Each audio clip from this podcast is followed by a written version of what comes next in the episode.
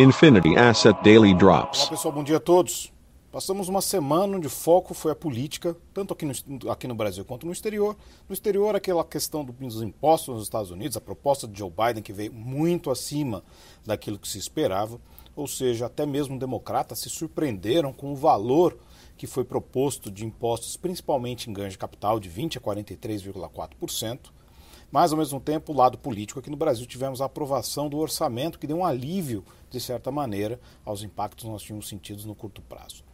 Tudo isso agora tem que se reverter, de certa maneira, a avanços. Aqui no Brasil, a expectativa é que a pauta legislativa comece a avançar, dado que, fora a CPI, não se tem mais nada para o Congresso fazer, a não ser buscar soluções nesse sentido. Inclusive, Lira citou a possibilidade de uma proposta de reforma tributária a ser divulgada em breve.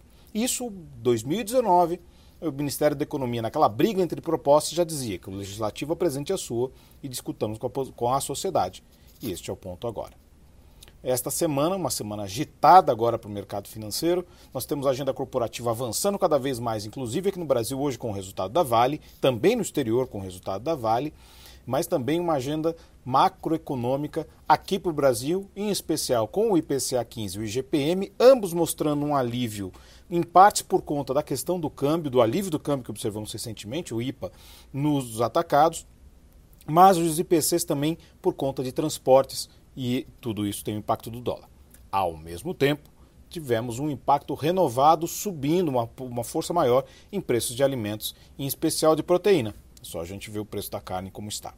Nesse momento temos os futuros Nova York e bolsas europeias oscilando bastante, mas muito próximos do negativo. O dólar caindo contra a maioria das divisas, desta vez contra a maioria mesmo. Temos também os treasuries todos nesse, nesse momento operando no positivo. O petróleo cai por conta do avanço dos casos de Covid na Índia. E entre as commodities metálicas altas generalizadas, em especial minério de ferro. É isso aí, pessoal. Então, todos uma ótima semana e bons negócios. Infinity Asset Daily Drops.